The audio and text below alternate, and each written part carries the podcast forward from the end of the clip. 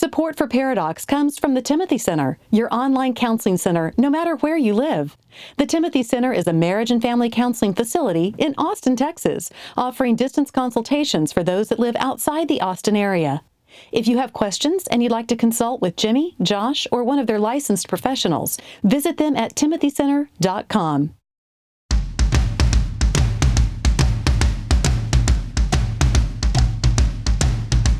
Recording live from Austin, Texas, a conversation about marriage and family that women will love and guys won't want to turn off. Dr. Jimmy Myers and Dr. Josh Myers are a paradox.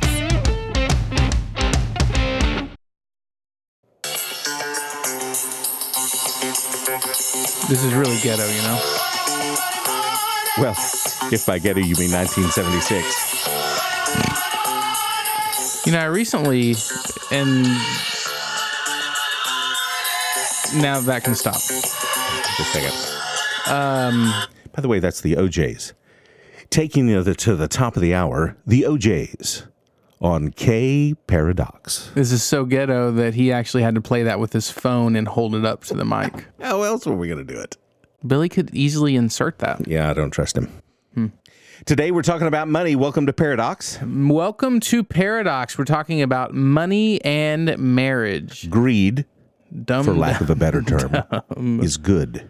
Greed works. Speaking of 1976 Yeah, and the whatever. O'Jays, I recently watched the um, evolution of hip hop on Netflix. Yo, G. No, there was none of that in there. No, I'm saying? No, I still don't know. He will greet teen clients like that. What's And beef, Holmes? So idiotic. They never actually laugh. They, They do give not. him a dark, deep, It is my stare. it is my one chance at cultural appropriation, and I take it. but it's completely not. It's the opposite of. It's the mm cultural appropriation. What'd you say? Uh, all right, so we are talking about money, um, and I wanted to give you a little bit of a look under the hood of my um, marriage and finances. Catherine, she might be starting to sweat. I'm not going too into it, uh, sweetheart. But um, we entered marriage, and I am a spender. She is a saver. We certainly talked about this. We didn't necessarily know how, what implications that was going to bring to our marriage. I entered adulthood day one of college in debt. so it was like debt was kind of always something for me that I kind of had to learn to accept. She had never had debt her family and obviously a home, but they would pay cash for cars growing up. Um, she didn't have any student loan debt, so debt was never necessarily something for her that she. Um, if there were never Trumpers out there, she was a never debtor. Wow, you had to bring that up. You had to go political. wow. Um, and so Wow, Katie was a never wow. debtor. Um, but so with me, I kind of had accepted debt and in some ways found this weird security within it. But for her as a never debtor, she only found insecurities. For her, and these are not words she's ever really ever used, but she kind of felt like our family in some ways from the get go with my student loan debts were kind of out on some ledge. And it made her feel, not only for herself personally, but also with our family, a sense of uh, some real insecurity. So, with that, mixed with her being a saver, she never really um, early on felt comfortable spending. I remember her calling and checking in on me um, with, you know, a five dollar purchase, let, let's say, or something. And for me, I could go out and spend fifty bucks. Um, because I had that security even in the midst of debt, I could go out and spend 50 bucks and never necessarily tell her. Um, so we really early on in some of the most difficult conversations that we've had within marriage have been revolving around money simply because we approach it from two different worlds. Beth and I got married the day I turned 20. Uh, we didn't know what debt was. You you just didn't think about it. Um, Outside, you've told me uh, stories about pulse cards, oh, yes. It was like magic. free money. You would put this this plastic card in a machine and it spit money at you. It was crazy in 1979. Uh, we actually um, first learned about debt from Aus- uh, Austin's Furniture Company in downtown Cisco, Texas, when he said, "Well, yeah, I can I can outfit your whole apartment for, um, you know, it's going to be like uh, $200 a month. Are you kidding me? Please, chump change. Bring in the truck and trailer. Uh, Sears, or what I like to term a Satan in Roebuck, they would give you a washer and a dryer for like $10.14 a month. Um, so we had no idea what debt was until after our first month of marriage, and then we were eyeballs deep. Uh, but to your point, you know, the way we handle money is very much a family of origin type of an issue. Uh, anger management is a learned behavior. Uh, uh, money management tends to be a learned behavior. Either we do it exactly like our parents did it, and we go, "Oh yeah, yeah, yeah, that's what we want to do," or uh, we go, "We are not going to do that." Uh, but it, it tends to be a learned behavior. We know that money uh, is one of the four horsemen of the marriage apocalypse. I don't know of a couple that'll come in here for counseling that money is not an issue. It's the rarity when that would occur. And here's what also we, we learn about money problems is the amount of money that you have seldom has anything to do with whether you have money problems or not. I remember the first time that, that Beth and I went over $100,000 in a year. We were going, oh my gosh, we're now officially wealthy. We're fit. I am, they should make comic books about me because I am Richie Rich. And and he was like, I can't believe it. We're still trying to figure out how to keep the lights on, and we made a hundred thousand dollars. So it doesn't matter. in Austin, Texas. Yeah, it it doesn't matter uh, how much money you make as to whether you have money problems or not. Exactly. I uh, was reading a Forbes article about the secret to wealth, and you know they're talking about certain things, yeah, yeah, yeah, and they get down to the the bottom of the article, and it was like, "Here's the secret: spend less than you make." it's, it's Wow. like, Thank ah, thank you. But it, it sounds so insanely simple. Like losing weight. Yeah, exactly. Uh, but spending less than you make um, can be a very difficult thing for some. Kind of the biggest problems, two of them that I see within marriages, um, as well as my own marriage for that matter, but marriages that I see in counseling revolving around money. Traditionally, there's always a spender and always a saver.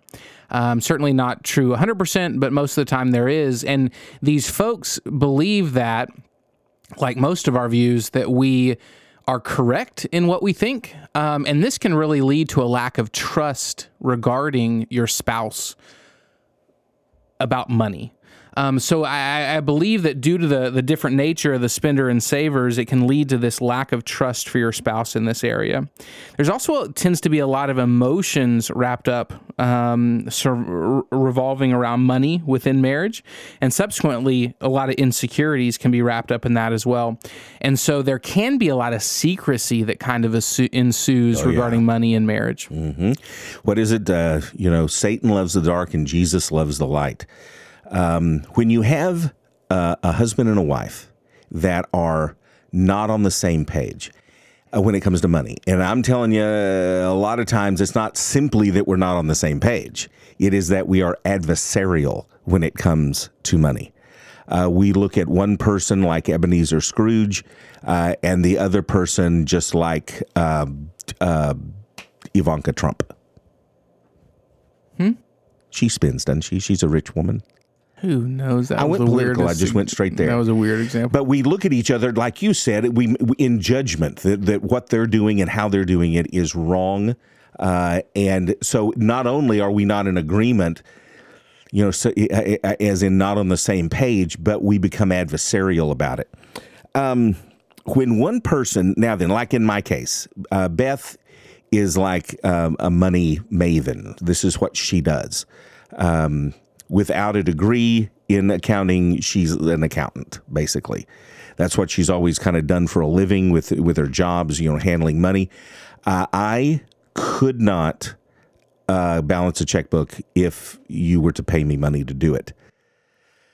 Therefore, Beth has pretty much, for the most part, done our finances. But even if you have one person doing it, the danger to that is that you you can have this parent child interaction in your relationship uh, that you know, daddy holds the purse and you have to go to daddy to ask for your allowance. I hate it when a couple will say, well, he gives me an allowance or she gives me an allowance, like you're a child and you have to go to your parent and ask them for your $5 for the week. That's not good. It's dysfunctional. Uh, the idea of both of you having discretionary money that's understood that you get every month, fantastic. Just don't call it an allowance. And you don't go to one person begging them for it. So even if you have one of you that's better at money than the other, still both of you are involved. At least once a month, you gather to talk about here's where we are, here's what we're doing. Uh, and so that you at least are involved in where your money is. Because if I'm working, and in most cases, both both parents are working now, and if if I'm working my fingers to the bone, and then I have no say in what happens with the money that I work so hard for, it just goes into this abyss, and I have this parent telling me what I can do with my, it leads to resentment. Uh, and one of the reasons that money is one of these very, very touchy things. Sex is touchy, money is touchy. Oh, I guess by virtue, sex is touchy. I mean, that's, but we don't think My of, mind doesn't even go there, Jimbo. we don't think of money in that context. Uh, but it is. And so, it, because it has different things attached to it. Uh, it's more than just money. It's security. It's a reward. It's, there's just so much to it, which is one of the reasons it is one of the, the major four things that a couple is going to argue about. And it can set up resentment. And I would add this, you know, you, you've mentioned that um, there's one person that might be better at money, and so that parent child dynamic can ensue. Um, I would also say if there are one income households, whoever is making the money, I've seen this in my practice, they feel like they have more ownership to the money. Absolutely. Um, and it can create that same dynamic. Yes. Um, and that breadwinner needs to understand that this is not your money, it is our money. Um, that as a family, we approach this together. Yeah, because you couldn't have a home and these children uh, and all the things that take this house to function without the spouse that's not working. And so, oh man, you see that so often uh, that I'm the breadwinner. Ah, okay, okay, I'll hand you that. But here's a list of a thousand things you're not. That's what makes this a team. So when we when we when we look at how are we going to then address this issue so that it doesn't become one of the four horsemen in our marriage? Well, first off, again, you got to talk about it, and we just we hate talking about it. I know I hate talking about it. Uh, you can give me a spreadsheet, and you might as well be handing me one of the Dead Sea Scrolls, written in some dead archaic language. I I don't understand it. Uh, it the numbers make my eyes cross. Uh, I hate it. Uh, but Beth will, with uh, a lot of patience, she'll explain things to me. Sweetheart, this is a decimal, and this is this is what this means, and we she'll go over what we're doing with our money, um, so that I am involved. And there's times where I'll say, whoa, whoa, whoa, whoa, whoa, I actually have an opinion about this. Why don't we do this or this? And she's very open to hearing that. So at least, even if one of you is doing it, we come together and we talk about it. Uh, today, money is so uh, budgeting is so easy today uh, with Mint on your phone, and that's just one of many. Um, I know QuickBooks is it, it, it, a lot of these things tie to your bank account, so just automatically when you spend money, it's put into a pie chart. Budgeting, it's all, there's almost no excuse not to budget today. It has been made so user friendly. And lastly, from me, And yet, I mean, but people don't do it. It is so easy, but people don't do it. And I think that's just the emotions wrapped up in it. Yes. People don't want to go there in marriage. yep, Um, and the things that we don't necessarily want to talk about normally need to be talked about. the about. ones we need to talk. Anytime someone in a session says, "Yeah, I don't want to talk about that," well, well you shouldn't have said that because now, now we we got to talk about yeah. it. So, and and and if and if your your tail is in a crack, if your butt is in a bind, if Normally, you say liver in a quiver. your liver is in a quiver, Still not sure what that means. then it, it, like if, if w- w- it's not that we're not on the same page money is an issue in our family and this is something that's really cause of a lot of tension then you got to get involved with Dave Ramsey and what Dave Ramsey is doing. He will set parameters, goals, boundaries for what money could be, should be. He'll make you despise banks. Uh, and anyone associated with banks. If you have a friend or family member that works for a bank, uh, you'll have just slight homicidal type thoughts about them uh, because of how much money. And Ramsey is not the end all be all. There are No, plenty of people out there. Absolutely, there you- are. Some disagree but with Dave his Ramsey finances and the numbers. A commission for any. So that's why I bring up Dave Actually, Ramsey. I've, I've paid him for his stuff. you know, he seriously a lot of money. Uh, but Ramsey's good. Yeah. He's not the end all be all. Correct. But here is the end all. If you don't get anything else from Dave Ramsey but his debt snowball, it's worth it. Some people even disagree with that. Uh, well, they're stupid. the debt snowball. I hate money. I hate thinking about money, but nothing gets me excited like the old debt snowball, where you can eliminate your debt to include cars, uh, school debt. I mean, all, within a relatively short amount of time. And it's like every month there's the, it's like you're playing a game. It's a sport where, oh, look how much we put down on this card or whatever. It's really, really, really a cool thing. The sad thing is, Beth and I have done it three times. so we've eliminated our debt and then got and said, we got to go do it again. Tiny little bitty snowball. Um, okay, so my point to, to kind of problem solving um, this issue within marriage, my first one was budgeting, and that goes along with communication and the whole mint idea. It's just important once a month to get together and set out a budget. Um, traditionally, I like to tell couples, you know, if you were queen of your household and if you were king of your household, you make your budget. Don't consult the other person, just make your budget.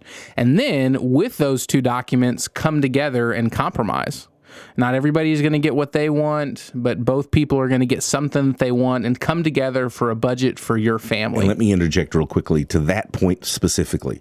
Okay, we're going to do a budget, and the husband is the saver. And so she says, Well, I think I should have $200 a month for whatever, uh, uh, uh, makeup or whatever. So sexist. And he says, uh, Okay, panties.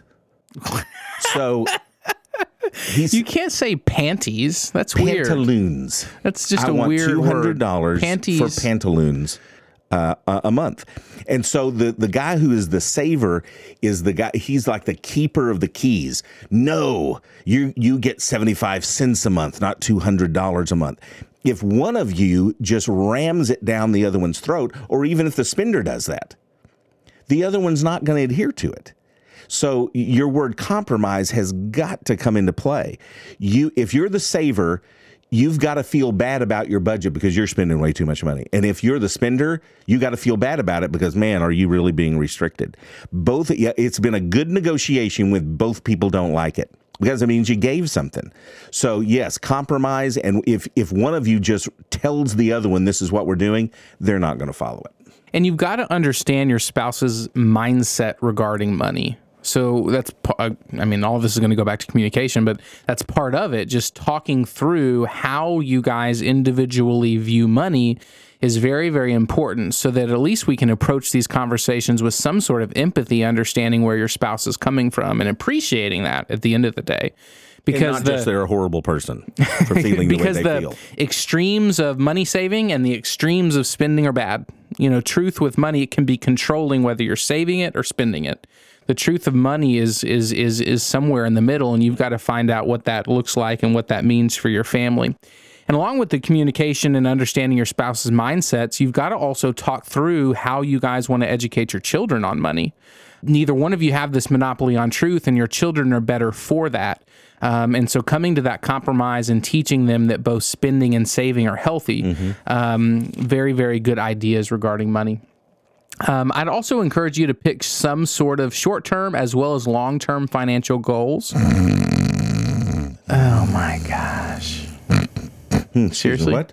Oh, it's kind of like uh, narcolepsy. I just keel over when you say goals of any kind. Well, see, you're laughing at my my point. I'm laughing probably at your bank account. Because you don't do this. Because I don't have goals. Picking both short term and long term financial goals is really important. Again, Yes, it is. It is. So if you're just budgeting month to month and you're talking, that's fantastic, but you don't necessarily know where you're going. You don't necessarily know that there's long term purpose. And so goals is a good thing. Um, stop the secrets. You guys got to talk about it. Um, you don't have to necessarily talk about every time you buy a candy bar. Traditionally, I tell people pick a, a, a, a value. It depends on your income, whether it's $5,000. ten dollars, whether it's Anything under five fifty thousand. dollars. Pick a value, and then you can have that type of money. You can have un, under a certain, let's say it's fifty dollars. Under fifty dollars, you're then free to spend that without having to go to your spouse. And so, certainly, that's healthy to have that type of independence, dependent upon what that that figure is. Um, but stop the secrets. Um, it's important that if it's over a certain dollar amount, that you're talking about every time you spend that. because we don't want money to become the pale rider, one of the four horsemen that brings the apocalypse Everybody's very annoyed at you right now. in your marriage. Come on, come on, get it. Hey guys, if you want more information about this show, Special effects. and if this hit home for you, we're going to have three to four more tips at paradoxpodcast.com. Go to the episode page to find this Jimmy's episode. budgeting tips. You can also find um, our social media. Uh, they're online as well. You can follow us on Twitter, Facebook, and Instagram.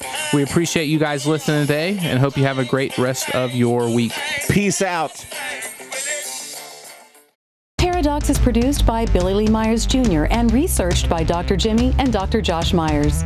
For more information about our Paradox evangelist, Julie Lyles Carr, go to julielylescarr.com. If you want more details about what was discussed on today's show, go to paradoxpodcast.com. Next time on Paradox.